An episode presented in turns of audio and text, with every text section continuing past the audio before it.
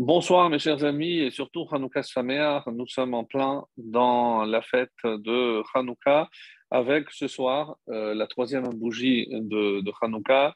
Et euh, évidemment que si on va ce soir commenter la paracha de Miket qui tombe toujours le Shabbat de Hanouka, on ne pourra pas évidemment faire l'économie de faire le lien surtout avec la fête de Hanouka. Comme nous l'avions déjà vu, il y a toujours un lien avec la paracha qui précède, et à plus forte raison si c'est un Shabbat avec une paracha qui tombe pendant une fête, bien évidemment, euh, c'est que c'est intimement lié. Et euh, même si on avait le choix d'autres parachiotes, c'est euh, Miketz qui fait toujours partie. Donc ce Shabbat, il y en a un seul, c'est Miketz qui est toujours à l'intérieur de Hanouka. Et comme euh, nous n'avons pas consacré, on va dire, un cours euh, à la fête de Hanouka, on va essayer d'y remédier. Et ce soir, donc on va bien entendu bien, beaucoup parler de Hanouka, mais euh, d'un point de vue, on va dire, un petit peu différent, puisqu'on va essayer toujours de le connecter. Alors ça, c'est la grande surprise que je vous ai préparée pour ce soir pas seulement avec la paracha, mais avec quasiment tout le livre de Bereshit. Oui, bon, voilà, il y a quelques surprises, euh, vous allez vous en rendre compte. Donc, euh, on va essayer de relier avec Abraham et la Akeda. On va relier avec Yosef, bien entendu, avec Yitzhak et avec Noah. Donc là, vous avez tout le programme. Vous vous, vous demandez certainement qu'est-ce qu'il nous a concocté ce soir. Alors, bon, un bon cocktail, soyez-en certains. donc, en tout cas, qui baigne dans, dans l'huile, l'huile de, du Mégalé Moukot, du Hari Rakadosh, Baruch Hashem, et voilà, et euh, que les beignets sortent euh, très savoureux.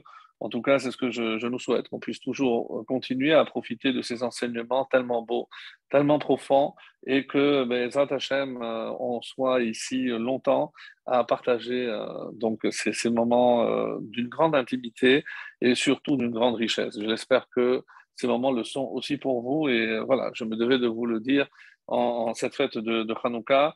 Euh, si vous pensez que j'apporte un peu de lumière, sachez que vous m'en apportez beaucoup plus, puisque vous m'obligez, euh, je dirais pas à me, dépasser, mais à aller toujours chercher de nouvelles sources, de nouveaux enseignements. Et bon, Hachem, comme la Torah euh, est infinie, voilà, ça demande évidemment des efforts, de, la préparation, mais encore une fois, si on veut de bons beignets ou de bons sponges, il faut déjà bien préparer la pâte. et le moment où on les mange, c'est le dernier instants, mais il y a toute la préparation.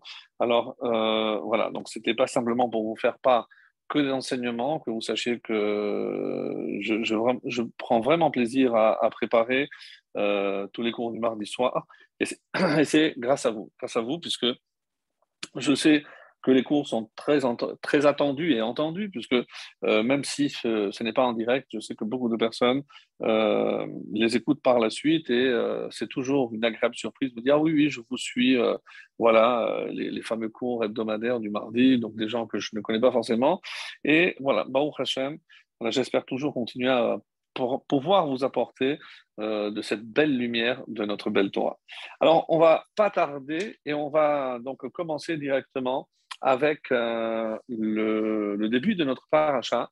Et on va voir quelques allusions qui sont faites déjà, puisque euh, si on doit chercher un lien, donc comment chercher des liens Alors, il y a des liens visibles, des liens invisibles, des liens un peu plus recherchés et euh, Avec le, le, le, le, Balatourim, euh, Hashem, donc, euh, qui de temps en temps nous lance comme ça des pierres précieuses. Donc, on a quelques, quelques vraiment perles dans cette paracha. Alors, premier enseignement, donc euh, le titre de la paracha, Miket. Miket, c'est à la fin. À la fin, et ce sera littéralement Vaihi, Vaihi, Miket. Et ce sera à la fin où si on suit la traduction, euh, d'après euh, le Vav qui transforme, et ce fut après deux années. Alors, encore une fois, donc il y a, euh, d'après nos maîtres, que je ne cite pas toujours, il y a le Shiltea Giborim, le, le Megalea Mukot, le Balatourim. Donc voilà ce qu'il nous révèle. Alors déjà, le mot Shenataim, qu'est-ce qu'il qu'est-ce qu'il veut dire?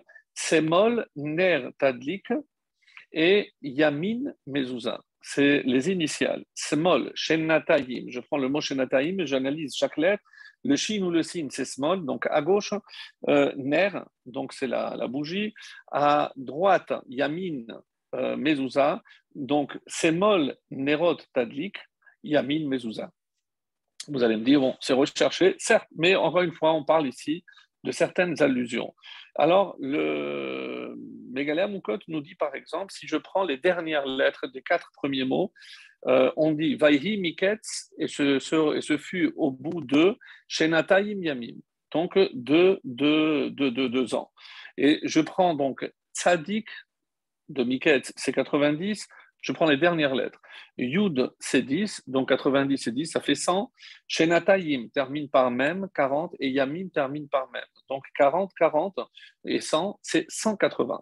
180, pour ceux et celles qui s'en souviennent, donc c'est le nombre d'années que va durer ou qu'a duré l'exil de Grèce. Donc 70 pour Bavel, je passe rapidement, on a déjà vu ça, euh, les cours précédents, 70 ans pour Bavel, 52 pour Paras et Madaï, Perse et Med, 180 ans pour euh, l'exil de Grèce. Et 180 aussi, c'est le nombre d'années de Yitzhak. Yitzhak qui se dit aussi Yitzhak Ketz Chai. À la fin, Ketz, Miketz, toujours Ketz, c'est Ketz Yamin, c'est la fin, la fin des temps. Il sera vivant. Donc ça aussi, il faudra expliquer comment je peux imaginer qu'il y a un lien entre Yitzhak et, euh, Hanouka. Donc ça, c'est un des points. Et il va être question ici des rêves, les rêves de Pharaon. Et c'est grâce à ces rêves, surtout à leur interprétation, mais il faut comprendre que depuis qu'il est sorti, donc ça fait deux ans, ça fait deux ans, et d'après un certain Midrash, le Pharaon n'a pas fait les rêves la veille de la sortie de, de. Non, non, non. Il a fait les rêves pendant deux ans, il a rêvé. Et évidemment, le maître et chanson, le sommelier qui avait été réhabilité, euh, se refusait de, de faire appel. Il a fait volontairement donc l'effort d'oublier que c'est grâce à Yosef qu'il était sorti, c'est l'interprétation de Yosef, et donc il a voulu, il l'a oublié et il ne s'est pas souvenu. Donc les deux, la fin de la paracha de Vayeshev. Alors, quand il a vu que le pharaon littéralement tombait malade parce que c'est des rêves qui vraiment le préoccupaient, euh, donc les gerbes qui se, qui se faisaient avaler, les maigres, pardon, les maigres qui avalaient les grosses, les vaches aussi, les grosses étaient, avalées littéralement par les maigres, donc euh, ça, le perturbait. Et ce n'est qu'au bout de deux ans, quand il voyait que vraiment le pharaon était en train de dépérir, que le maître euh, chanson lui demande Mais roi, le, mon roi, qu'est-ce qui vous préoccupe? Euh, Je fais des rêves récurrents. Et c'est là seulement, au bout de deux ans, qu'il va lui dire Nahar Ivri. donc il y a un Nahar, un jeune, donc qui ne mérite pas, euh, de, qu'on lui prête attention. Et Eved, donc c'est un esclave, il ne peut jamais être roi parce que on dit que ça, ça fait partie des choses illogiques et contre nature, c'est qu'un serviteur, un esclave devienne roi comme euh, c'est rapporté d'ailleurs dans le Michelet, pour ceux qui se souviennent des cours, et euh, Ivry, donc encore pire, puisque c'est un hébreu, il vient de l'autre côté, donc même quand il le présente, et c'est Rachid qui fait ce commentaire, euh, que, leur eau et leur ossement explosent, donc des Réchaïm, qui même pour, en essayant de faire du bien, ils s'arrangent évidemment pour dénigrer le personnage qui est censé donner, apporter la solution. Et c'est à ce moment-là, donc on va le faire sortir de la prison. Et d'après le Midrash, quand est-ce qu'il est sorti de prison, Yosef? Il est sorti Hayom, donc euh, chaque fois qu'il y a ce mot, euh, d'après le Midrash, donc c'était Rosh Hashanah. Et pour ceux qui prétendent que Yosef euh, est sorti à Rosh Hashanah, ils disent aussi que Yitzhak est né à Rosh Hashanah. Puisque rappelez-vous la discussion, est-ce que les Avot sont nés à Rosh Hashanah ou à Nissan Donc toujours la même discussion par rapport à la création du monde. Euh, Rosh Hashanah ou Nissan Non. Même si tout le monde est d'accord que c'est à Rosh Hashanah qu'il y a eu le début de la création, mais la finalité, quand est-ce qu'il y a eu véritablement le but atteint de la création, c'est à Nissan. Donc, que ce soit par la naissance de Yitzhak ou que ce soit Nissan par la, première, le premier commandement à c'est là où on peut dire que le peuple juif est né avant même de quitter euh, l'Égypte en acceptant ce premier commandement. Comme le rappelle Rashi au début de la Torah, ça aurait dû être le début véritablement de la Torah à Chodesh puisque c'est le premier commandement. Donc, à ce moment-là, donc on commence à avoir un lien donc avec Yitzhak. Et euh, effectivement comme si dès que Yitzhak est mort, donc Yosef, donc c'est lui qui sort et il va être euh, nommé euh, vice-roi d'Égypte. Pendant 80 ans. Donc il va régner sur l'Égypte en maître donc intraitable.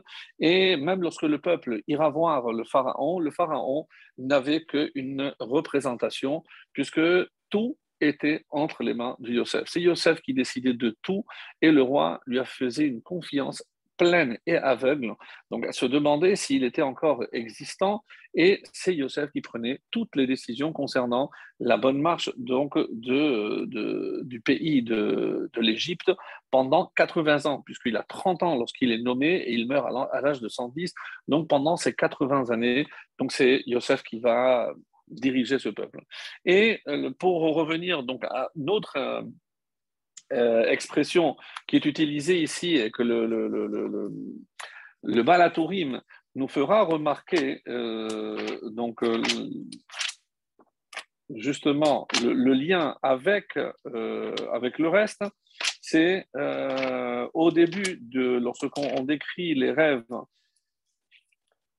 va j'ai vu dans mon rêve, donc euh, cette gerbe qui montait Bekane Echad, en un seul faisceau. Et Kane, comme ne manque pas de le dire ici le, le Balatourim, que le mot Kane euh, se retrouve très peu de fois, et euh, parmi, les parmi les fois où on le trouve, justement, c'est en parlant de la menorah. Bekane Echad, donc en un seul bloc.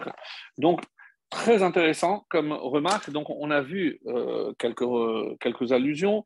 Et la dernière allusion, puisque je ne vais pas m'arrêter là, mais on va essayer d'avancer.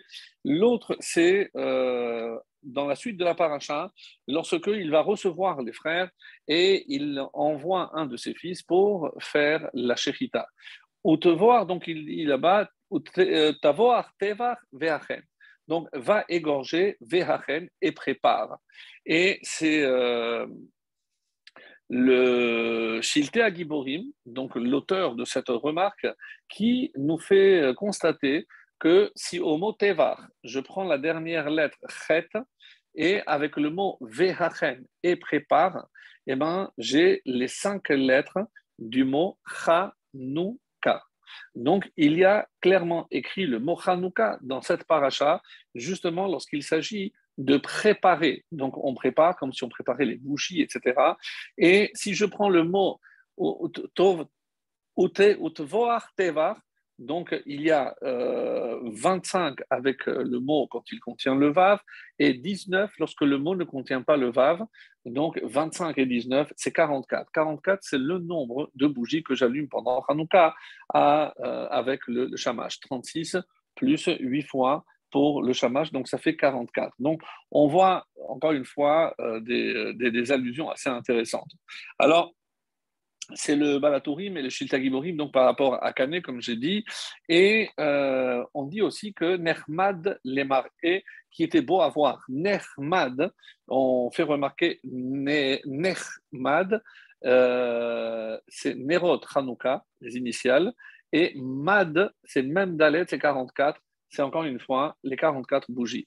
Mermad les marées, donc c'est toujours dans le rêve, donc ils étaient beaux à voir, euh, agréables à voir, et encore une allusion pour, euh, pour Hanouka. Donc ça, c'était pour passer très rapidement, puisque euh, si on doit trouver un lien, donc il y a quelques allusions qui sont faites, mais qui évidemment ne constituent pas l'essentiel de ce que je, comptais vous dire ce soir, puisque euh, ce sont des allusions vraiment euh, allusives. Donc, il y a des allusions, mais il n'y a pas vraiment, encore une fois, quelque chose qui euh, émane du texte lui-même pour voir s'il y a un lien avec le sort ou Yosef lui-même, le personnage de Yosef et la fête et la fête de Hanouka. Alors, avant de rentrer dans le vif du sujet, j'aimerais rapporter puisque c'est bien, même si on ne le fait pas souvent de, des euh, rappeler un petit détail qui nous servira euh, de socle pour construire le cours que nous allons euh, essayer de bâtir ensemble ce soir. Alors, dans Ilchot Hanouka, donc Rambam, Rambam Maïmonide écrit quelque chose d'extrêmement, extrêmement étonnant. Et je vous le lis. Ner mitzvah chaviva hi ad meod. Donc, il n'a jamais utilisé un terme, nechmad, chaviva, la, la mitzvah de euh, la bougie de Hanouka, elle est très, très, très précieuse. Chaviva hi meod. Et l'homme doit faire extrêmement attention. Qu'est-ce que ça veut dire attention? Faire au mieux, être attent, allumer à l'heure, euh, prévoir la demi-heure évidemment, utiliser de l'huile d'olive pure. Donc, c'est ça ce que faire véritablement la mitzvah. Pourquoi? Parce que n'oubliez pas que c'est afin de faire connaître le miracle. Donc il y a ce côté de pirsoumanes, diffusion du miracle.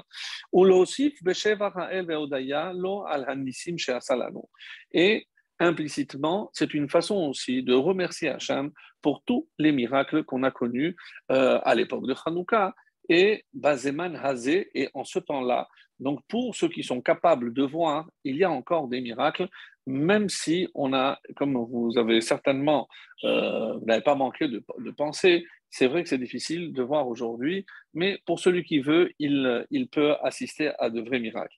Va écoutez bien la phrase qu'il ajoute, va l'oma yochal et la C'est quelqu'un qui se nourrit vraiment de l'aumône. Il n'a pas dans son frigidaire de quoi manger le jour même. Donc il a besoin vraiment qu'on lui donne de l'argent.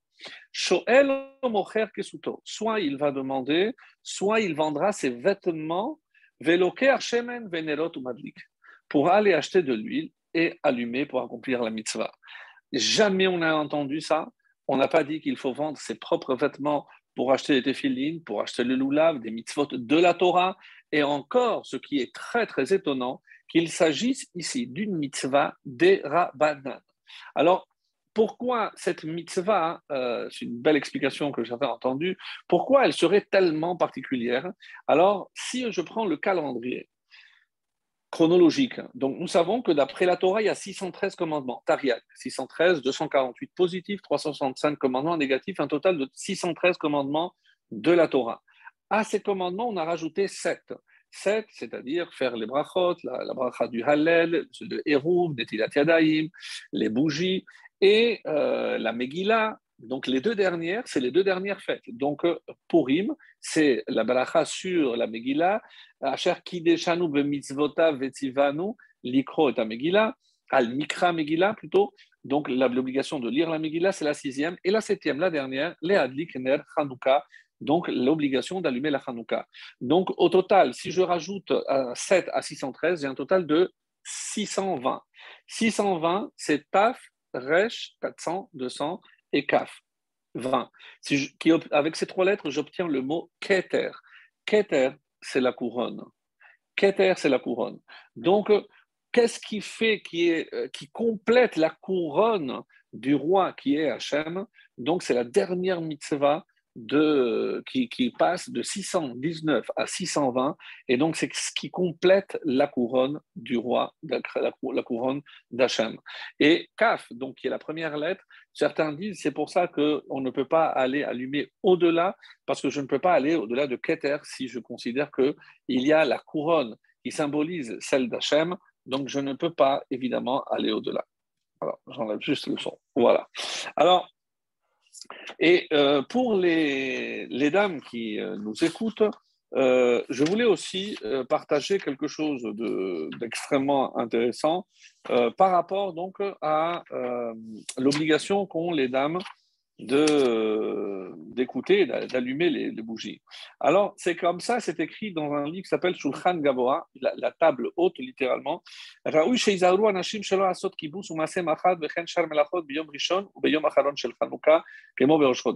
Nous, on sait que pendant la demi-heure, donc tous les soirs, la femme évite de faire des travaux. Mais il est dit aussi que le premier jour de Hanouka et le dernier jour de Hanouka, donc ça aurait été lundi et le dernier sera lundi prochain, elle s'abstiennent de faire des travaux comme à Rosh c'est-à-dire les, travaux pesants, la vaisselle, le, linge, etc. Vetov il faut faire attention. C'est une femme qui vit de cela, évidemment, il n'y a pas de lieu de se montrer strict. Et le Gaon qui s'appelle Moreno Arav Rabbi Eliyahu Mani, Al-Minhag Kodesh rapporte une coutume qui avait lieu ici à Yerushalayim, chez Kabbalah Biadam. Ils avaient reçu comme une tradition une femme qui nous est en danger. Donc, elle a appris une mauvaise euh, nouvelle. Euh, alors, vous me connaissez, moi, je ne suis pas le genre de, rapporter des ségoulottes à tort et à travers. Celle-là, elle est écrite, elle est euh, rapportée avec le nom du sage qui le dit, qui l'autorise et qui le confirme. Donc, je me permets, donc même si c'est. Et comme je sais que nous, lorsque une femme est en danger, parce qu'elle doit ou accoucher, que c'est difficile, ou qu'on euh, a découvert une maladie, nous. Alors, si une femme sait qu'elle est en danger, tidor neder, elle doit faire un neder, un vœu. Attention, quand on fait un vœu, donc ça a une valeur euh, suprême puisque c'est euh, la valeur d'une promesse. Là, c'est lola asot melacha bachanouka vetinatzel. Donc, qu'elle fasse le neder de ne pas travailler à Hanouka Veyesh Nodim Yom Echad, donc euh, au moins faire le vœu de ne pas travailler un jour, évidemment pas Shabbat, puisque ça ne, ça ne joue pas, et en dehors d'Israël, euh, pas le dimanche, puisque ça c'est aussi euh, pas faire un bon jeu. Mais prendre un jour et se dire, à partir de maintenant, je vais prendre sur moi tel jour de Hanouka, la troisième bougie, la quatrième bougie, Veyesh Neyamim Kema Ou alors elle se dit, je vais prendre deux jours, comme je l'ai rapporté ici, ça peut être le, premier et le dernier. Donc, à diffuser euh, sans modération, une femme qui pense qu'elle est en danger, qu'elle fasse le neder, que Hanouka prochain, ou même maintenant, qu'elle prendra sur elle de ne pas travailler du tout pendant tel ou tel jour de Hanouka. Et euh, le Rav, en tout cas, euh, Elia Oumani, nous garantit que Bezrat Hashem, elle accomplira son vœu et Hashem accomplira le sien en lui envoyant, en la faisant euh, sortir de tout danger. En tout cas, on profite pour souhaiter encore euh, une prompte guérison à tous ceux qui en ont vraiment, vraiment besoin. Et un jeu de mots aussi intéressant qui est fait euh, par rapport à Hanouka, c'est qu'il y a une halakha qui dit chalav C'est pas connu ça. Euh, on a l'habitude de manger des, euh, plats lactés. Oui, euh, je ne me suis pas trompé de chapitre, c'est pas Shavuot, c'est bien. Et pourquoi ça fait allusion, rappelez-vous, à cet épisode où Yehudit a donné du, lait à Holoferne, et quand il s'est endormi, il lui a coupé la tête. Donc c'était le début de la, révolte et la, celle de la femme qui a aidé en éliminant le général Holoferne, comme c'est rapporté.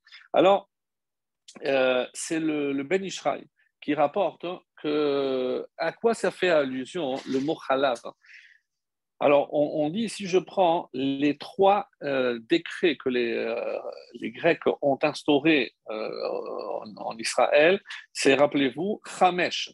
Chamesh, 5, mais c'est les lettres Chet pour Chodesh, donc ne pas déclarer le, mois, la, nouvelle lune.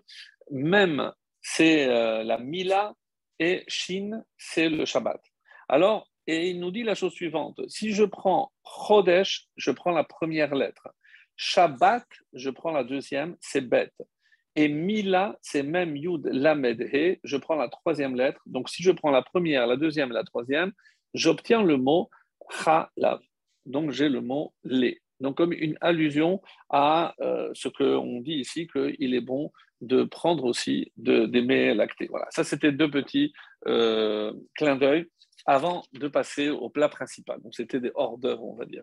Alors, pour revenir donc à, Yosef, hein, et euh, encore une fois, euh, c'est très très important que l'on comprenne que lorsque le Mégaléa Moukot, donc le Rav Nathan Shapira, que je cite souvent, nous dit que toute la guerre des Yévanim, c'était contre Yosef.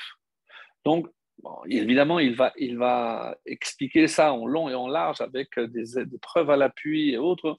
Et euh, bien entendu, nous allons essayer de comprendre comment on peut relier euh, Yosef à la guerre des, Grecs. La guerre des Grecs, on a un peu de mal à imaginer qu'ils en voulaient à Yosef. Est-ce qu'ils connaissaient Birlal Yosef? Lui, justement, le seul homme sur lequel la Torah témoigne qu'il était euh, Yefetoar et et donc beau d'apparence et euh, donc apparemment d'une beauté euh, extraordinaire. Alors, quand le Mégaléen Moukot nous dit qu'il voulait livrer la guerre à Youssef, donc évidemment, il faut comprendre qu'est-ce que cela veut dire. Et euh, pour revenir à Yosef, à une de ses épreuves peut-être les plus difficiles, sans, sans aucun doute, c'est l'épreuve qu'il a connue avec Zélika, on en a parlé la semaine dernière, avec la femme de Potiphar, qui a essayé par tous les moyens pendant un an. Euh, elle a tout essayé, toutes les formules possibles et imaginables pour le faire tomber. Et à la dernière minute, alors que c'était le jour où elle avait donné euh, vacances à tout, euh, toute sa maisonnée, elle était restée seule, et on dit qu'au dernier moment, Yosef a vu le reflet de son père sur Chalon, sur la vitre. Et c'est ça qui l'a fait prendre conscience. Il a abandonné sa tenue entre les mains de Zelika et il a pris la fuite. Excusez-moi,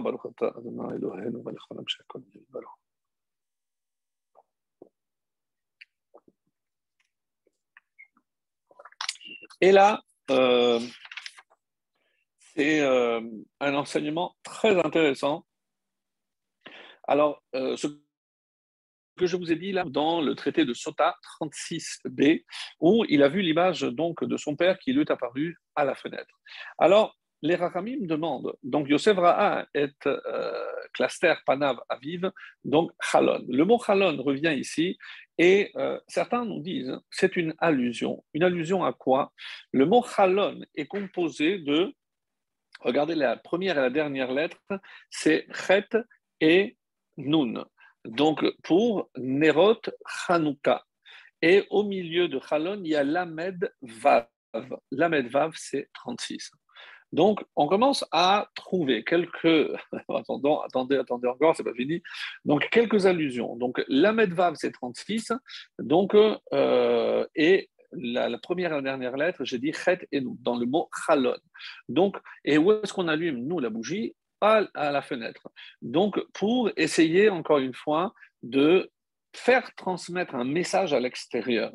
Donc, lui, Yosef, donc c'est ce qui est venu de l'extérieur, c'est l'image de son père, c'est ce qu'il a retenu. Donc, on dit que c'est une ségoula, donc penser à son père, comment il allait trahir. Hein que la confiance que son père avait placée en lui, en sachant que si jamais il allait avec cette femme, eh ben, tout, tout, cet espoir que son père avait misé sur lui, eh ben, tout serait évidemment euh, tombé à l'eau.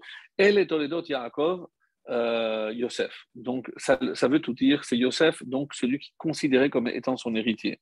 Et les, les vont encore plus loin. Donc, si déjà il y a une allusion claire à, à Hanouka et au fait de diffuser ce, miracle, parce que si je suis conscient d'où je viens, les miracles de mes pères, donc évidemment que tant que je diffuse moi les miracles que mon père, que mes parents ont, ont eu, eh ben, je reste attaché, bien entendu, à cette tradition.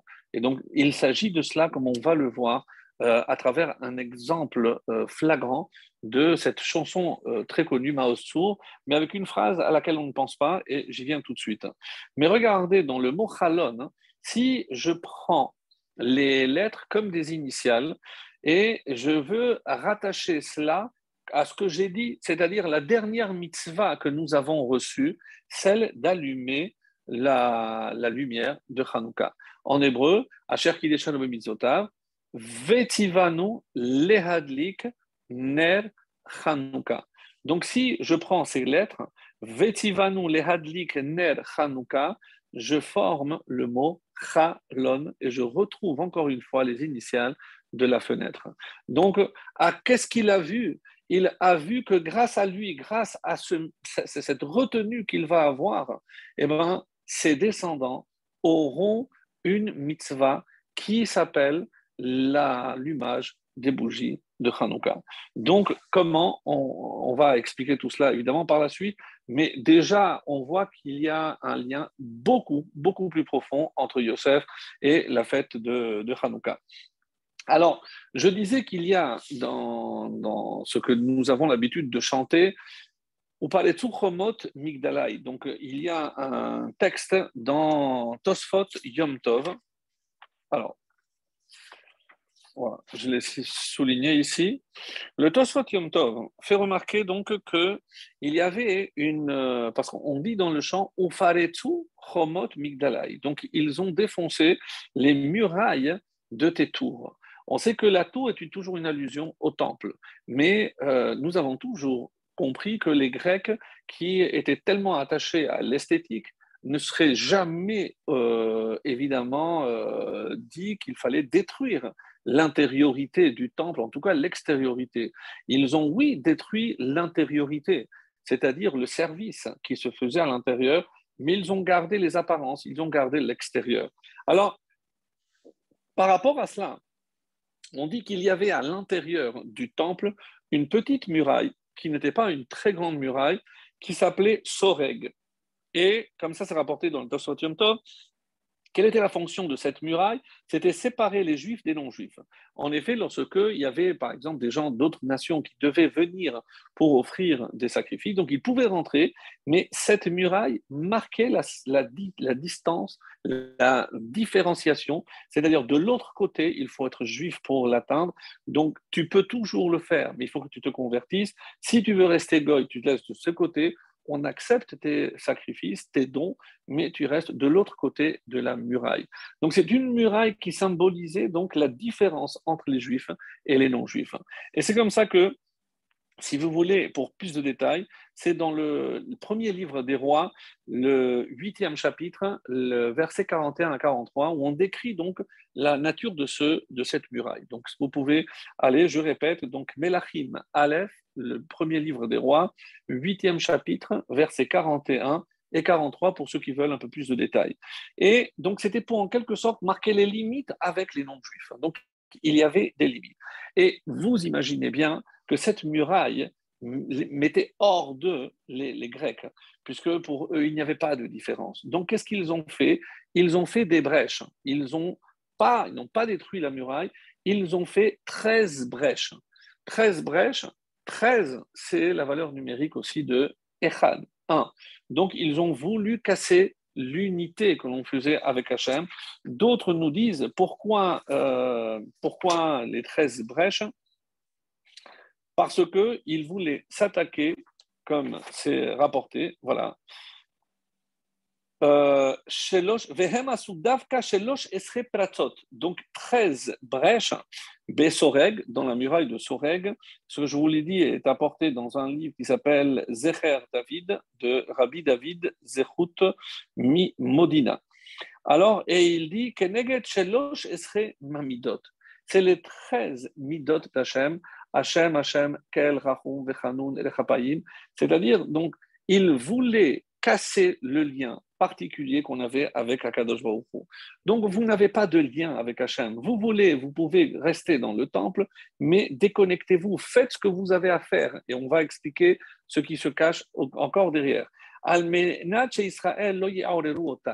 Donc, il voulait donc briser pour que Hachem ne puisse, pour que le peuple ne puisse pas éveiller les 13 midot, de, les 13 vertus, euh, les 13 qualités d'Hachem, de, bonté, miséricorde, longanimité, donc ce, ce que l'on cite.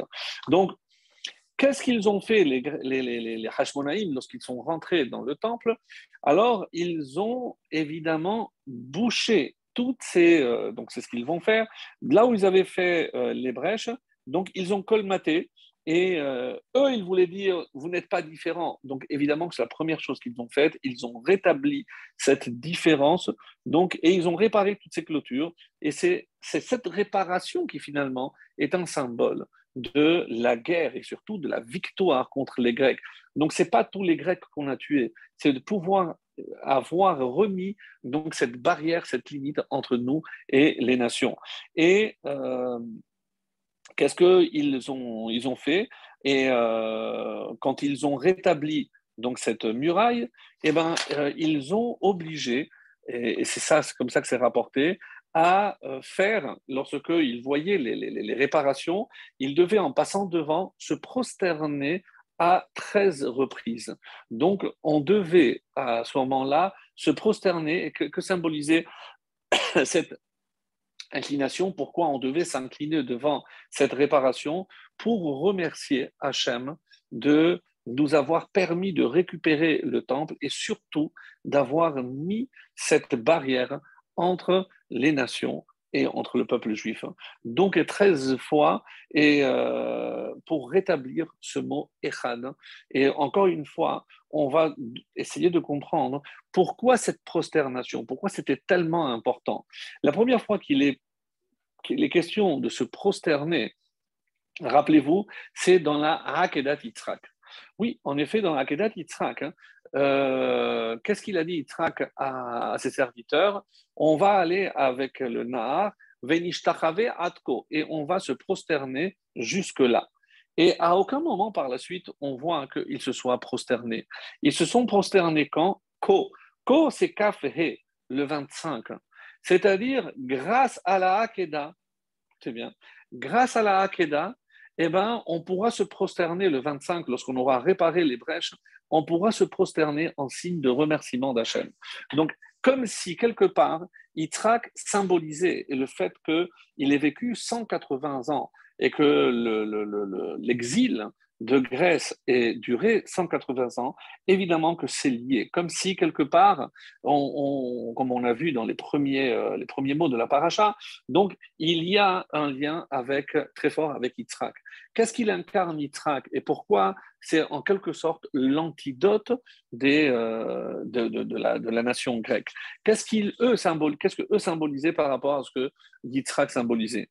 Alors, il y a comme ça euh, un enseignement qui dit que euh, lorsque on lit dans le texte que nous avons rajouté à la Nissim, les Hashkicham nous faire oublier la Torah, comment?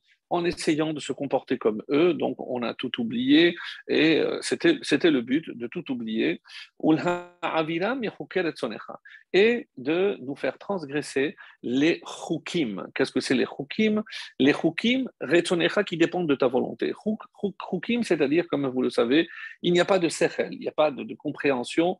Un chok, chok ush ero sam. Qu'est-ce que c'est chok ush ero sam? Il y a trois choses qui ont été appelées chok. Vous les avez devinées et bien sûr le Shabbat. Donc, euh, Sham Sam lo Chok ou Mishpat, Sham Nisahu. Donc, Amara, il est question de Shabbat, donc on appelait ça Chok. Et après, il y a la Mila, Chok She'ero, donc sur euh, la Mila aussi on appelait, et Rosh Chodesh, donc Chukim Kavata, comme on dit à Birkat Alevana. Donc, on va dire à Rosh aussi, on va euh, citer le mot Chok par rapport à, à.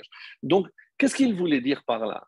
Et c'est les Chachamim qui nous disent qu'il y a une phrase qui est attribuée à Aristote. Euh, Aristote, c'est Aristote. Et qu'est-ce qu'il dit? Moi, je ne crois que ce que je comprends et ce que je peux voir. Donc, une chose que je ne peux pas voir ou que je ne peux pas comprendre, c'est quelque chose qui n'existe pas. Donc, qu'est-ce que c'est un roc? C'est un, un roc, c'est quelque chose que, évidemment, je fais, mais parce qu'on me l'ordonne, mais pas par intellect ou par compréhension. Donc, le roc, par essence, c'est un ordre que je ne comprends pas. Qu'est-ce qu'ils voulaient, eux, justement C'est qu'on ne fasse, c'est-à-dire quelque chose que même si ce n'est pas ordonné, mais que je comprends. Donc c'est comme ça qu'il euh, est dit. Donc, et où est-ce qu'on va voir qu'ils vont faire quelque chose que Dieu n'a pas ordonné? Et que eux pensaient comprendre On dit que c'est le Hegel. Le Hegel, c'est-à-dire la faute Cheta Hegel, la faute du Vaudor. Donc eux, qui avaient peut-être imaginé que, euh, comme ils avaient vu que Hachem allait, que dans le char céleste, il y avait le taureau, et que Dieu va nous demander aussi de mettre à l'intérieur des kérouvim, des kérouvim qui euh, remplacent le taureau. Donc, mais la différence, c'est que lorsque c'est Dieu qui ordonne, je ne vois pas. Pourquoi? Parce que c'est dans le code de Shakodashim.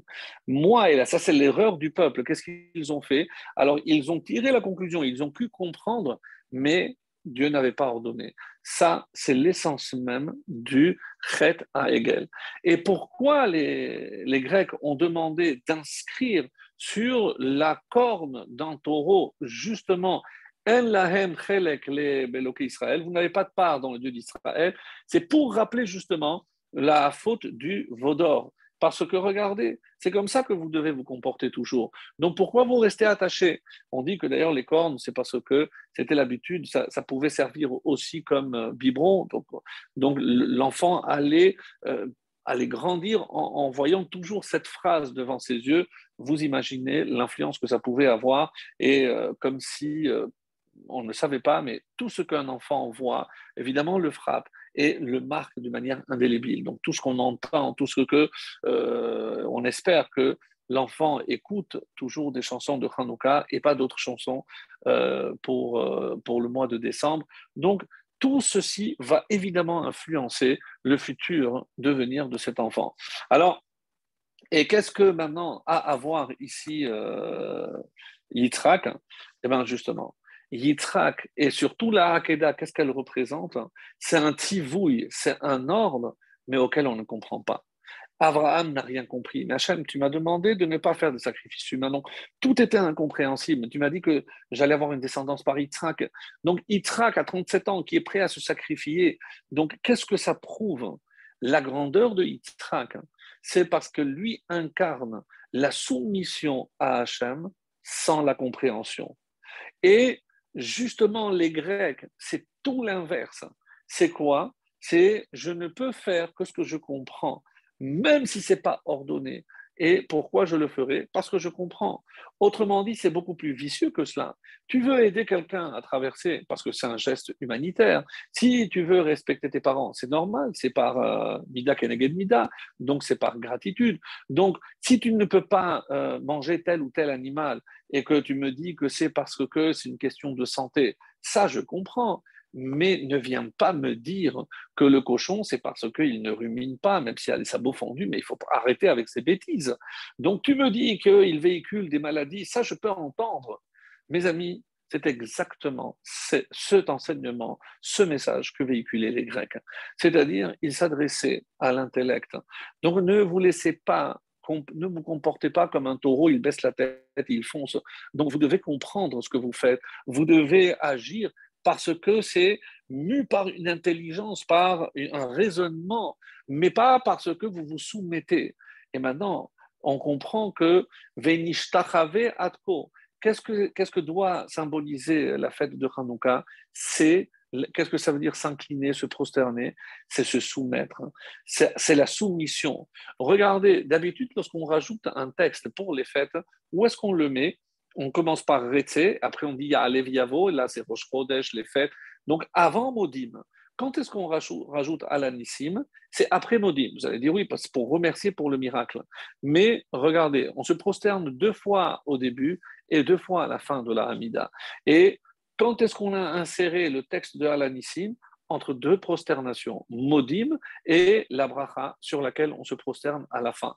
Et donc c'est au milieu, comme si quelque part, on voulait nous faire comprendre quel est le message essentiel de Hanouka C'est être capable de se soumettre à la volonté divine, même et surtout lorsque je ne comprends pas.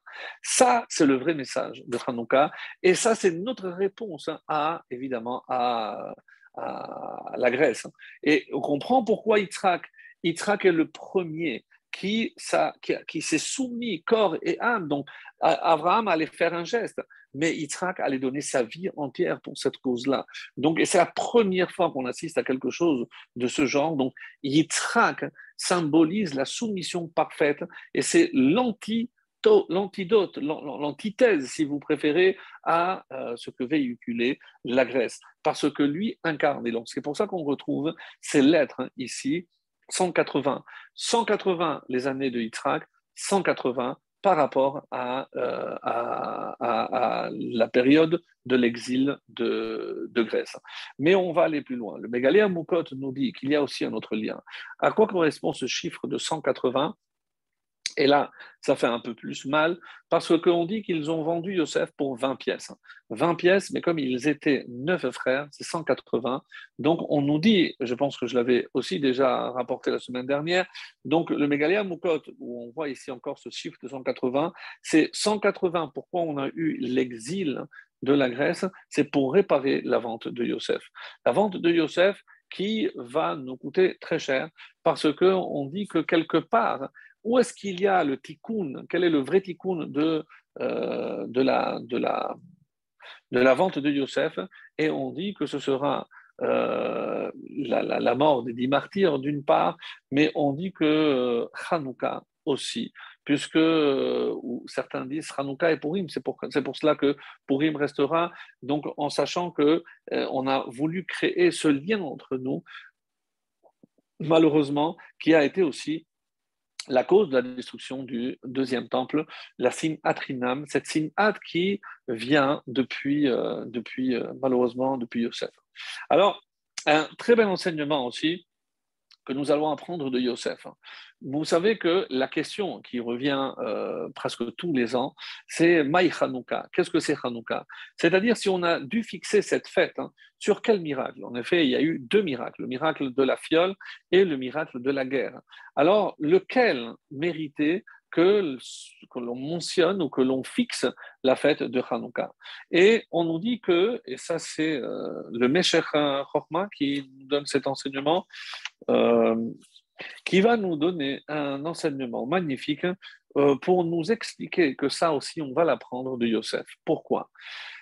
Alors, comme vous le savez, Yosef a été jeté dans un puits, comme c'est rapporté, on l'avait déjà enseigné, quand ils l'ont jeté dans un puits. Donc, il y a Rav Kahana dans Shabbat 31, euh, donc 21, euh, pardon, Shabbat Kaf Aleph. Donc là-bas, on enseigne, Rav Kahana, il enseigne deux halachot, c'est que euh, on ne peut pas allumer au-delà de 20 amot, comme on a dit, 20 coudées, on ne peut pas allumer. Et le puits dans lequel ils l'ont jeté, il y avait des scorpions et des serpents. Alors, il y a une réponse qui tient à dire qu'il il y avait deux puits. Donc, euh, le puits où euh, Réhouven a voulu le jeter, euh, et l'autre, donc évidemment, s'il avait vu les, serpents et les, scorpions, jamais il l'aurait jeté. Et on nous dit que, comme ça, on enseigne l'Agmara, que si quelqu'un tombe dans une fosse au lion, eh ben, on ne le considère pas comme mort. Pourquoi? Parce qu'un lion, s'il est rassasié, il n'attaque pas un homme. Donc, sa femme n'est pas considérée comme veuve. Donc, il y a des chances encore qu'il revienne. Par contre, si quelqu'un et Hishlir, le terme de Hishlir, c'est toujours 20 amot. Si il est jeté dans un puits où il y a des, scorpions et des serpents, on considère qu'il est mort. Donc, c'était un véritable miracle qu'il puisse sortir vivant de là. Et euh, donc, il a connu deux puits, euh, deux, deux puits, pas deux puits en, deux mots. Et un, c'est lors de la vente, lorsqu'ils l'ont jeté, et l'autre, c'est en prison, lorsqu'il va passer 12 ans en prison. Alors, il va sortir indemne des deux. Là, il va être vendu en esclave et là, il va euh, obtenir le poste de vice-roi de, l'Égypte. Quand ils sont allés enterrer leur père, rapporte le Midrash, sur le retour, Yosef leur a dit Attendez, je vais faire un détour par, rapport, par le puits euh, dans lequel vous m'avez jeté lui ont demandé Mais pourquoi tu vas pèleriner à un endroit avec de mauvais souvenirs? Ils, voulaient, ils ont pensé qu'ils voulaient se venger de lui ou autre. Il a dit Non, c'est pour faire une bracha. Chez Asal Ines Babakom Hazé. Parce qu'ici, il m'a été fait un miracle. Alors les Chachamim posent la question Et pourquoi il n'a pas dit la même chose en prison? Il est resté 12 ans. Là-bas, il est resté à peine quelques heures. Donc, il est resté 12 ans. Alors, comment expliquer cela? Et il y a un, enseignement qui dit que lorsqu'on doit fixer une fête, c'est par rapport à un miracle surnaturel, c'est au-delà de la nature. Donc, qu'il euh, ait pu sortir de prison euh, avec ou sans rêve, il aurait fini par sortir un jour ou l'autre. Il n'y a pas eu d'intervention, on va dire, vraiment miraculeuse. Mais contre les scorpions et les serpents, Là, ça c'était un vrai miracle au-delà de la nature. Et c'est pour ça que Yosef nous enseigne que sur lequel des deux miracles je dois, euh, je dois faire une bracha. Est-ce que c'est sur le surnaturel ou naturel Vous allez me dire, oui, mais enfin, la guerre, qu'il y ait une poignée, d'après un midrash, ils étaient 13 contre des centaines. Oui, mais on peut dire que c'était une sorte de guérilla, et on a déjà vu euh, des petites, des petits nombres Me'atim beyad ou Rabim beyad Me'atim. Dieu, alors il nous a aidés sans aucun doute, mais il n'y a pas là quelque chose de miraculeux. Et de Yosef, on apprend que si je dois faire une prière, je dois la faire là où il y a le plus grand miracle, c'est-à-dire dans le puits. Et euh, un petit détail à Yosef, ah, pardon, à Yitzhak. On dit Yitzhak est le premier qui a été, euh, qui a été euh, circoncis. Alors, il a été circoncis à... Alors, si on fait le calcul, donc, s'il doit être circoncis le huitième jour, au matin. Donc, combien d'heures ça suppose? Alors, faites un petit calcul, c'est 7 fois 24. Donc, pour les plus matheux, donc vous l'avez déjà, c'est 100, j'avais mis, donc sinon vous le, vous le retrouvez euh, par vous-même, c'est 160, euh, j'ai noté où je retrouve. Sinon, vous faites euh, le, calcul, vous allez sans aucun doute le, trouver facilement. Voilà, c'est 168. Soit 7 fois 24, c'est 168. Ça, c'est 7 jours. Et donc, et après toute la nuit, et après, il faut le matin faire la, la Mila. Donc, si je considère qu'il y a un jour, je le coupe en deux, la nuit, donc 12 heures, regardez ce que ça nous donne comme chiffre. Donc, 168 plus 12, 180 la circoncision a lieu après 180 heures de vie sur Terre. Et Yitzhak a vécu 180 années, puisqu'il a été le premier à avoir été circoncis le huitième jour, c'est-à-dire au bout de 180 heures. Comme si Hachem lui avait donné une année pour chaque heure avant la Brit Mila. Donc voilà, ça c'était un petit, euh, détail assez, assez intéressant euh, que, que j'avais trouvé. Alors, donc maintenant, euh, j'avais dit qu'on allait voir euh, d'autres liens qui pouvaient exister. Et euh, avant cela, vous savez qu'il est rapporté dans, dans, dans, une Mishnah qu'il y a sept liquides qui rendent impurs. Alors, vous les connaissez peut-être, c'est la rosée, l'eau, le vin, l'huile, le sang, le lait et le miel.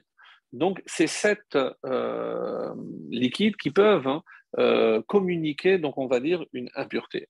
Et les Rachamim nous ont fait comprendre que chaque fête de notre calendrier correspond à un des liquides qui peut rendre impur et que nous, par notre travail, donc on doit évidemment purifier. Donc, c'est un enseignement du Rav Israël Reitman et très beau que j'ai trouvé très beau, vous allez voir. Donc, euh, Pessah, on fait la prière sur la rosée. Donc, il y en a qui sont évidents, donc que vous pouvez trouver. Soukot, donc on demande à Shemini Atzeret, donc évidemment, on demande la pluie. Donc, Soukot, c'est l'eau. Purim, c'est relativement évident, c'est le vin. À Hanouka, vous l'avez trouvé aussi, c'est l'huile. À Kippour, c'est plus difficile. Shavuot, c'est le lait, halav, puisqu'on doit manger des lactés. Rosh Hashanah, on trempe dans le miel des vaches, et donc, par élimination, Kippour, il nous reste le sang. Pourquoi? Parce qu'on considère que à Kippour, par le jeûne que nous faisons, donc c'est comme si on offrait notre sang en capara. On n'a pas la possibilité d'offrir des corbanotes, on offre notre sang et euh, il y en a qui disent que parce qu'on purifie notre sang à travers ce jeûne pour arriver donc après Kippour euh, une fois euh, purifié. Donc, sept liquides contre sept fêtes, assez intéressant comme euh, démarche. Mais le Rav Reitman nous fait remarquer quelque chose de très curieux. On nous dit, si vous remarquez par rapport à tout ce que l'on a dit, ces sept liquides, cinq, je peux les obtenir de manière naturelle. C'est-à-dire, ils existent à l'état pur. Évidemment, la rosée, l'eau, le sang, le lait et pas le miel. Le miel, oui, le miel, je me trouvais, puisqu'on dit que c'est le miel des, des, dates aussi. Alors, il y en a deux, par contre, que je dois obtenir par le travail de l'homme. C'est l'huile et évidemment le vin. Et à quoi ça correspond? À Purim et à Hanouka. Regardez comme c'est beau, parce que finalement, qu'est-ce que j'ai dit? Donc, cinq naturels, c'est les cinq fêtes qui sont dans la Torah, ça, elles sont écrites. Et il y en a deux qui ont été instaurées par les Chachamim, qui sont Purim et Hanouka. Et donc, il va nous dire que dans ces deux fêtes, hein, donc une qui exprime l'extériorité, c'est-à-dire le corps, un jour, je, nourris le corps, il peut entendre, je peux voir, boire, manger. Donc, euh, ça, c'est le corps, donc c'est l'extériorité. Pourquoi? Parce que c'est l'extériorité qui était visée, le corps. Et pour Hanouka, qu'est-ce qui était visé? C'était l'intériorité. Autrement dit, rappelez-vous ce qu'on a dit. Donc, lorsque je vois des raisins, je sais que si en les, en les pressant, en les écrasant, je vais obtenir tout de suite du du vin, du jus de raisin en tout cas. Mais lorsque je vois une olive, c'est pas du tout évident. Lorsque je vois l'olive, donc extérieurement, donc il n'y a pas de, de, de, de, l'huile. Donc il faut faire un travail colossal pour pouvoir écraser, pas simplement presser, mais il faut écraser à plusieurs reprises, donc avant de commencer à obtenir de l'huile. Pourquoi? Parce que l'huile représente l'intériorité de quelque chose. Donc, il n'existe pas par rapport à son aspect extérieur. Quand je vois une huile, je ne pense pas à évidemment euh, l'huile qui est contenue à l'intérieur parce qu'ils font un travail colossal. Donc, c'est ce que les Rafami veulent nous faire comprendre ici, que les Grecs finalement, ils se sont attaqués pas à l'extériorité, ils ont laissé le temple à l'intériorité. Cette intériorité qui est symbolisée, comme je viens de le dire, par rapport à cette recherche qui se trouve à l'intérieur de la Torah, à l'intérieur de nous, c'est notre âme qui fait cette différence avec les nations, et c'est sur cette intériorité que je dois travailler comme la, fête de Hanouka nous y invite. Et le dernier volet sur lequel je, bon, deux volets, j'espère, si on, a le temps, on fera, on fera les deux. Un enseignement magnifique qui dit la chose suivante. Alors, euh, il est dit dans Shabbat Kaf Gibel, Amar Rabbi Yehuda. Rabbi Yehuda nous dit que par rapport à la mitzvah de Hanouka, vous allez voir encore un lien magnifique. Par rapport à euh, la fête de la mitzvah de Hanouka, qu'est-ce qui se passe? C'est que celui qui allume, combien le premier jour, combien de brachot il fait? Trois brachot, qui sont les hadlik de Hanouka, chez Asanissim et chez Reyano. À ce propos, vous vous rappelez certainement cette fameuse histoire avec le Bluesever Rebbe qui était dans les camps de euh, Bergen-Belsen et euh, une journée qui s'était très très mal passée parce que c'était vers la fin, donc les, nazis étaient très nerveux et ils tiraient euh, sans aucune raison et donc ils venaient de massacrer une trentaine de, prisonniers et c'était Hanouka. Et donc euh, ce Blues Rebbe était évidemment, on va dire, le leader spirituel. Et ils avaient réussi avec du cirage, ils avaient fondu et donc ils avaient obtenu un petit peu d'huile et ils avaient pris une chaussure et c'est comme ça donc qu'ils euh, s'apprêtaient à allumer. Donc le soir, tout le monde euh, attendant les brachot, le, le, donc fait la première bracha, les Adlikner, la deuxième bracha, celle de chez Hassanissim, il arrive à la troisième, parce que c'était le premier soir, et il hésite. Il hésite, il lève les yeux, il regarde tout le monde, et après, il dit qui nous a donné la vie, qui nous a permis d'exister jusqu'à ce temps-là. Et il allume. À la fin, donc, il y a quelqu'un qui vient et lui dit Rébé, comment vous avez pu dire Shecheyano Est-ce qu'on peut penser un instant que on peut remercier Hachem pour la période à laquelle on arrive, celle qu'on est en train de vivre, lorsqu'on est entouré de morts? Et il a dit Je ne sais pas si tu as remarqué, mais j'ai hésité sincèrement, j'allais pas la faire. J'ai levé les yeux et j'ai vu vos visages. Je me suis dit, Hachem, regarde où on est, regarde comment on est, et regarde ce visage qui n'attendent qu'une chose, c'est que j'accomplisse la mitzvah que même pas toi tu nous as ordonné, que ce sont les chachamim qui nous ont ordonné. Regarde ces visages. Ça, quand tu dois les voir, tu dois ressentir la même joie que moi de pouvoir accomplir la mitzvah. Et donc il a dit, en voyant vos visages, j'ai pu faire la bracha de Sheikh euh, vraiment un enseignement, euh, je, pense, magnifique. Magnifique parce que c'est pas évident. Alors, pour revenir à Shabbat Kaf Gimel, alors il dit comme ça, les jours d'après, celui, pardon, je n'ai pas terminé, donc celui qui allume fait les trois brachot, comme on vient de le dire. Et celui qui voit, par exemple, quelqu'un qui est au lit, qui ne peut pas allumer, ou quelqu'un qui est prisonnier, il regarde par la fenêtre, donc il regarde, il peut faire deux brachot laquelle il ne fait pas, les hadlik, puisqu'il n'allume pas, mais il peut dire chez Hassanissim et chez Cheyano. Le, après, les soirs suivants, celui qui allume fait deux brachot, et celui qui voit, il fait chez Hassanissim, la il dit la, bracha de chez Hassanissim. Alors, là, euh, il y a le Meiri qui dit quelque chose de, formidable, mais bon, je ne sais pas si tout le monde le suit. Il dit, même s'il ne voit pas il pourrait faire la bracha de chez Hassanissim. Il sait qu'on est Hanouka et il est en prison dans, une géole enfermé, il a ni fenêtre ni rien. Il sait qu'on est Hanouka. Alors il peut faire chez Hassanissim la Alors la, question est la suivante.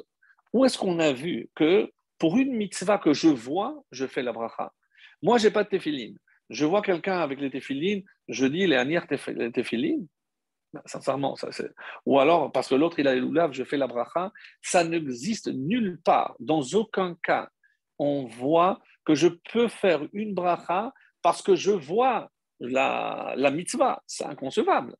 Je ne peux pas imaginer que la simple vision de la, de la mitzvah me peut permettre de faire la bracha alors que je n'ai pas allumé. Si je considère que la, la mitzvah c'est d'allumer, comment je peux faire une bracha alors que je n'allume pas? Ça, c'est la question que posent ici les, les Et c'est pour ça que encore une fois, euh, il faudra à ce propos donc comprendre ce qui, euh, ce qui se passe. Alors, il y a euh, les, les nous parlent d'un très beau midrash qui nous dit la chose suivante c'est que lorsque, là je remonte maintenant un peu plus loin, comme j'avais dit que j'allais aussi parler de, de Noah. Alors, euh, il y a par rapport à cela quelque chose de, je trouve vraiment, euh, vraiment très beau. Qu'est-ce qu'il est dit? Donc, par rapport à Noah, et si je dois maintenant chercher un lien, vous allez comprendre, donc je vais répondre à la question sur la vision à la fin. Lorsque on voit quel peut être le lien avec Noah, alors certains disent Noah, c'est les initiales de Ner Hanouka. c'est un peu facile et euh, évidemment, elle, est trop courte. Quelqu'un a dit quelque chose de très beau, c'est parce que par rapport aux trois fils, je vois aussi la mitzvah d'allumer. C'est-à-dire, euh, lorsque je suis à l'intérieur et que je peux mettre à la fenêtre, euh, je dois Shem, c'est Shulchan Madlik. Il pose sur la table et il allume. Comme la dit, s'il ne peut pas allumer euh, à l'extérieur, à la fenêtre ou dehors parce que c'est dangereux, il met sur la table et il allume. Shulchan et Madlik. Sinon, s'il peut faire mieux, Cham. Cham, c'est Chalon ou Madlik. S'il a une fenêtre qui donne à l'extérieur, il Cham. Chalon et Madlik. Il allume à la fenêtre. Et Yafet, Yad Petar, à côté de la porte, Tadlik, allume à côté de la porte, donc Yafet. Donc c'est finalement les trois possibilités où je peux allumer, soit sur une simple table, soit à la fenêtre s'il y a possibilité de voir, ou alors en face de la mezouza s'il y a possibilité d'allumer euh, en face de la mezouza. Et certains vont dire, euh, c'est le Taradebe Eliyahu au chapitre 20, et ainsi que le Yalkut Shimoni qui nous dit que l'allumage de la menorah de, de Hanouka, c'est par le mérite de Noah. Et là, sincèrement, on se pose la question, quel peut être bien le lien avec Yitzhak, je l'ai expliqué, avec Yosef, on a pu comprendre un peu mieux, mais avec Noah, là, ça reste un petit peu difficile. Alors, qu'est-ce qui s'est passé? Rappelons que euh, est le premier qui a fait, euh, comme ça dit, rapporte que le royaume de Yavan a eu lieu grâce à Yafet. Comme vous le savez, Yafet a eu un de ses enfants, donc le quatrième enfant c'était Yavan, et à ce moment-là, on dit que euh, grâce à Yavan, donc on, a eu le miracle du par, de, de, de, la fiole, donc on a eu la fête de Hanouka et on, a, indirectement, donc on a cette fête grâce aussi à Yafet, le fils de Noir. Euh, on nous dit que euh, Noir, qu'est-ce qu'il a fait? Il a planté une vigne. C'est ce qui a entraîné la faute de son fils Ham. Et par rapport à, cela, le Rama de Pano, donc euh, que je cite de temps en temps, il dit qui a fait le tikkun de la faute de Noir, c'est Yosef. Donc on retrouve encore toujours le même cercle. Pourquoi? Parce que Yosef, dans la paracha, on va voir Vaishtu Vaishkeru. Donc ils ont bu, ils se sont enivrés. Donc avec ses frères, ils ont bu. Donc on dit que c'est pour réparer la faute de Noir, qui malheureusement, après avoir bu, donc a entraîné la faute. Alors, ce qui est très intéressant, c'est que ce que le verset dit par rapport à Ham. Qu'est-ce qu'il a fait Ham? Vayar, il a vu la nudité et. Et il a parlé, il a dit, il a raconté à ses frères. Donc il a vu et il a raconté. Alors, Qu'est-ce qui s'est passé? Le texte d'après dit Vaikar Shem Veyafet. Shem a pris et il n'arrivait pas à prendre et ne pas voir parce qu'il voulait prendre et se couvrir. Donc il appelait son frère Yafet et il tenait le, tissu d'une main et il se couvrait les yeux pour, en marchant en reculons pour ne pas voir la nudité et couvrir la nudité du père. Et on dit qu'il y a eu une récompense aussi bien pour Shem parce qu'il a, il a, il a caché la nudité de son père. Donc toi, tu as caché la nudité de ton père, et eh bien sache que tes descendants vont hériter d'un d'une mitzvah exceptionnelle. Qu'est-ce que, quelle est cette mitzvah, mes amis? C'est la mitzvah du titit. Où est-ce que je retrouve le titit Comme dit la halacha, donc je dois avoir la mezouza à droite Comment je fais l'accomplissement? Comment j'accomplis la mitzvah? Rambam le dit, Allah le dit, c'est que chaque fois que je sors et je rentre, je dois voir la Hanoukia et penser que Hachem me protège lorsque je quitte la maison et lorsque je rentre à la maison. Donc, ce n'est pas, encore une fois, le, geste d'embrasser ou mais je dois voir la mezouza. À gauche, qu'est-ce qu'il y a? La Hanoukia. Quelle est la mitzvah de la Hanoukia lire bilvad, c'est la vision.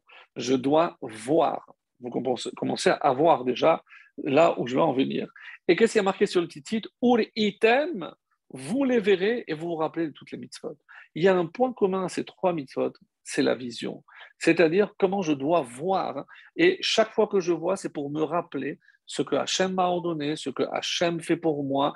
Donc, tout le temps, les miracles de Hanouka par le passé, la, la, parce que Hachem est avec moi, il me protège. Les titites, c'est parce que je vois et je me rappelle toutes les mitzvot.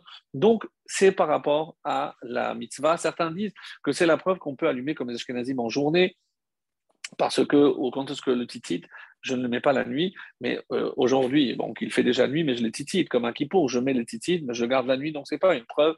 Euh, donc pour les Sfaradim, rassurez-vous, nous on allume à la nuit, et c'est très bien comme ça. Alors, la récompense de Shem, ça a été la mitzvah du titit, que nous portons tout le temps. Donc pour nous rappeler donc ce mérite. Yafet, on nous dit que quel va être le mérite de Yafet? Et on nous dit que euh, c'est de, pouvoir être enterré. Comme ça, il est, rapporté que euh, à la guerre de Magog, Gog et Magog, parce qu'un de ses enfants s'appelle Magog, et donc il aura le mérite d'être enterré. Pourquoi? Parce qu'il a aidé Shem pour ne pas voir la nullité de son père. Donc, qu'est-ce qui se passe? Euh, Shem comme il a fait de son vivant, donc la mitzvah donc, et le titit, qu'il accomplit de son vivant tout le temps qu'il est vivant, et fait comme il a été entraîné, c'est pas lui qui a fait la mitzvah, donc il aura la récompense après la mort pour être enterré. Alors, Tana dit que Hachem, euh, d'ailleurs, vous avez certainement remarqué qu'on dit toujours que Noach a maudit Ham. C'est faux. Pourquoi? Parce que Ham ne pouvait pas être maudit. Parce qu'il est écrit que Dieu a béni Noach et ses enfants. Donc Shem, Ham et fait été béni par Dieu. Noach n'a pas la possibilité de maudire. Donc qui il a maudit? Alors on dit, puisque Ham m'a empêché d'avoir un quatrième enfant, moi je vais lui maudire son quatrième enfant. C'était Canaan. Certains disent non, pourquoi il a maudit Canaan? Parce que c'est Canaan qui a vu et qui a raconté à son père. Peu importe.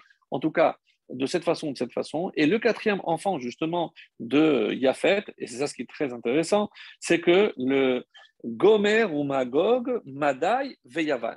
Donc Yavan est le quatrième enfant de, et c'est Yavan qui va hériter la Meloucha, la royauté. Donc, comme si une sorte de récompense par rapport à ce geste, Yavan qui sera bien plus tard bien entendu, comme on l'a dit, eh ben, qui va avoir la, la Meloucha. Alors, vous savez qui a ce pouvoir de la vision extraordinaire et qui a été béni justement par rapport à, au fait qu'il a su garder sa vision pure? Ben Porat Yosef, Ben Porat Ale Ayin, celui qui a préservé ses yeux. Donc on dit quand il sortait, toutes les jeunes filles lui jetaient et lui, il marchait Donc tout allait pour le, le, Donc euh, euh, on, dit que c'est une image, qu'il était comparé au taureau parce qu'il baissait la tête, donc il ne, voulait pas voir. Et on dit que parce qu'il a Shamar comme, il a su garder ses yeux, donc Yosef a été nommé roi et il a régné beaucoup plus que tous nos rois, euh, que David, que Shlomo. Il a régné 80 ans, donc on l'a dit en, Égypte. Et c'est un verset d'Isaïe très beau qui dit donc celui qui ferme les yeux pour ne pas voir le mal, quelque chose qui peut lui faire du mal ou quelque chose qui est mal, donc c'est comme si un roi qui voyait euh, par la beauté, par ses yeux.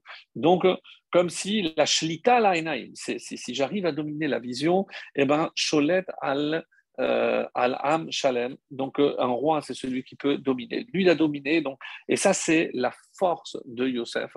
Et on comprend que euh, Yosef a mérité d'être roi parce qu'il a su contrôler ses yeux. Alors, vous allez me dire maintenant quelle a été la, conséquence pour nous. Et c'est ce qu'on on va dire. Il y a un verset dans Shira Shirim qui dit Hadudaim natenu rea. Les mandragores ont donné de de, l'odeur. Les mandragores, c'est une allusion à Réhouven. Vous vous rappelez, c'est Réhouven qui a donné les mandragores à sa mère. Mais ici, c'est quoi une bonne odeur? C'est une bonne action. Quelle était la bonne action que Réhouven voulait faire? C'est un midrash qui euh, n'est pas, encore une fois, écrit, n'est pas répertorié, mais qu'on raconte de bouche à oreille. C'est comme ça qu'on l'a eu. Euh, donc, euh, Réhouven a voulu sauver Yosef. Vers Alpetachenu et sur nos portes, Kol Megadim.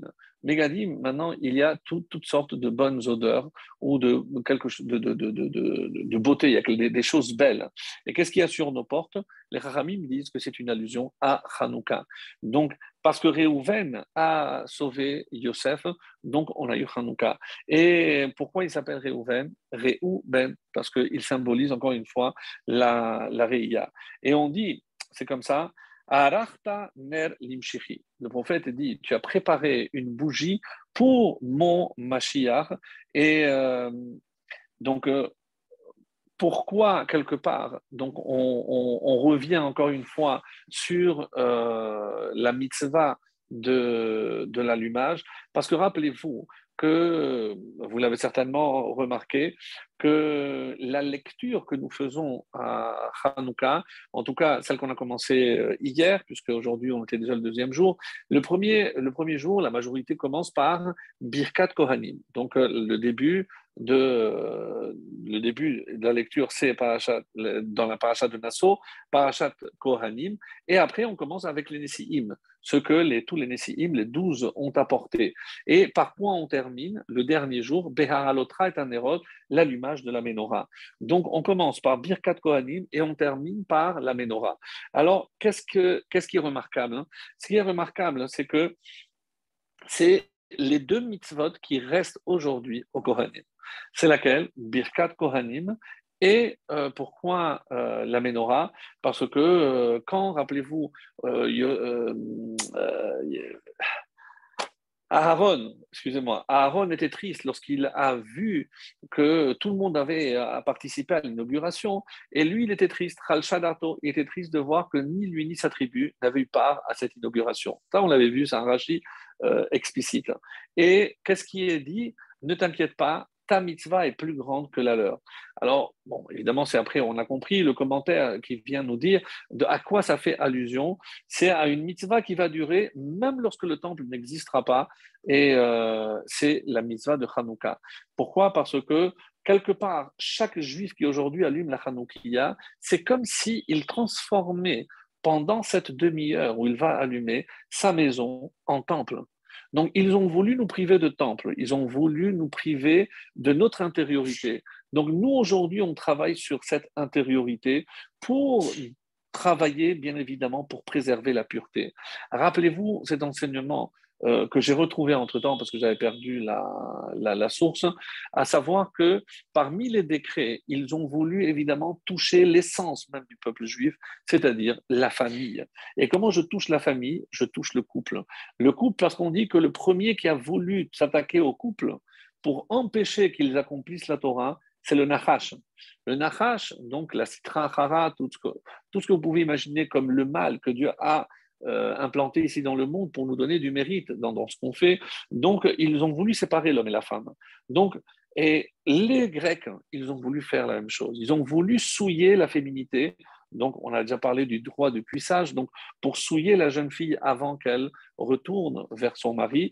Et L'autre miracle, c'est parce que, rappelez-vous, ils ont brisé, ils ont euh, détruit tous les mikvés tous les mikvaot, hein, donc pour ne pas que la femme puisse se purifier. Et quel a été le, miracle?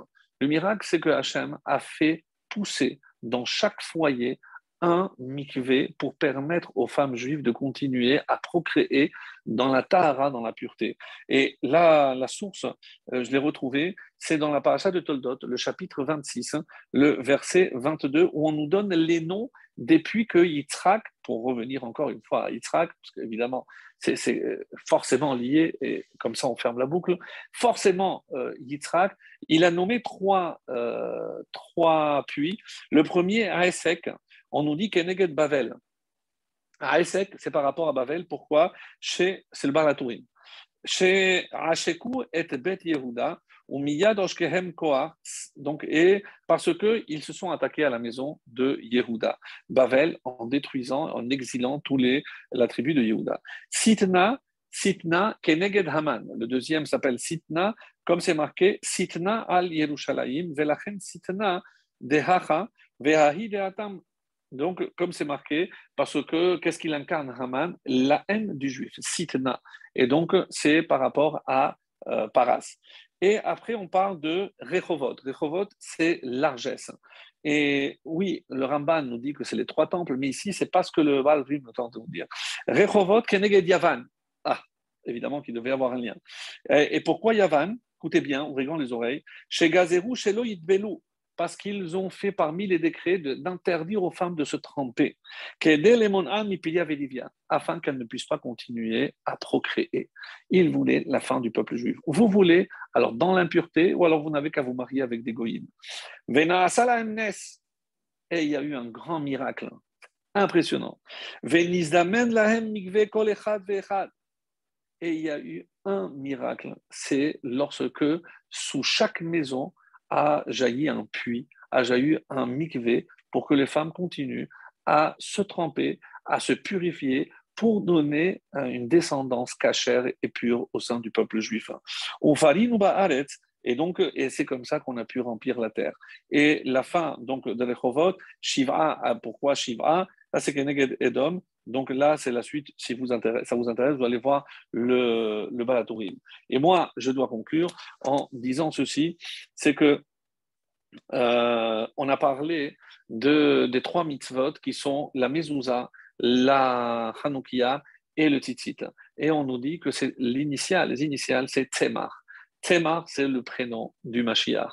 Parce que c'est par ce mérite-là, mes amis. C'est que quand j'accomplis la mitzvah et je vois je dois voir la Hanoukia, je dois voir pourquoi, qu'est-ce qu'il a fait Ham pour mériter sa punition? Il a vu et il a raconté, il a parlé. Moi, maintenant, je dois voir la Hanoukia pour purifier, et c'est une de ces goulottes extraordinaires, pour purifier mes yeux de, des choses mauvaises que j'ai vues. Il faut voir, contempler la Hanoukia. Et Vayaged, lui, il a parlé, il a rapporté du mal. Nous, qu'est-ce qu'on fait à, Hanouka On parle, mais on fait la louange d'Hachem. Donc, si on répare notre mauvaise vision, si on fait la louange d'Akadesh Baruch alors nos yeux pourront voir la lumière du Mashiach, comme c'est annoncé, que nos yeux puissent voir. Et comment je vois que c'est lié la lumière de Hanoukia à Mashiach, c'est les initiales. Et qu'est-ce que celles sont les initiales de Mashiach? Madlikin, Shemonat, Yeme, Hanouka. Si on allume et on a compris le message et on contemple cette lumière, eh bien, nos yeux pourront voir le retour d'Hachem à Tzion, à Yerushalayim, et le Kohen Gadol, très très vite, venir rallumer la menorah dans le Beth Amikdash.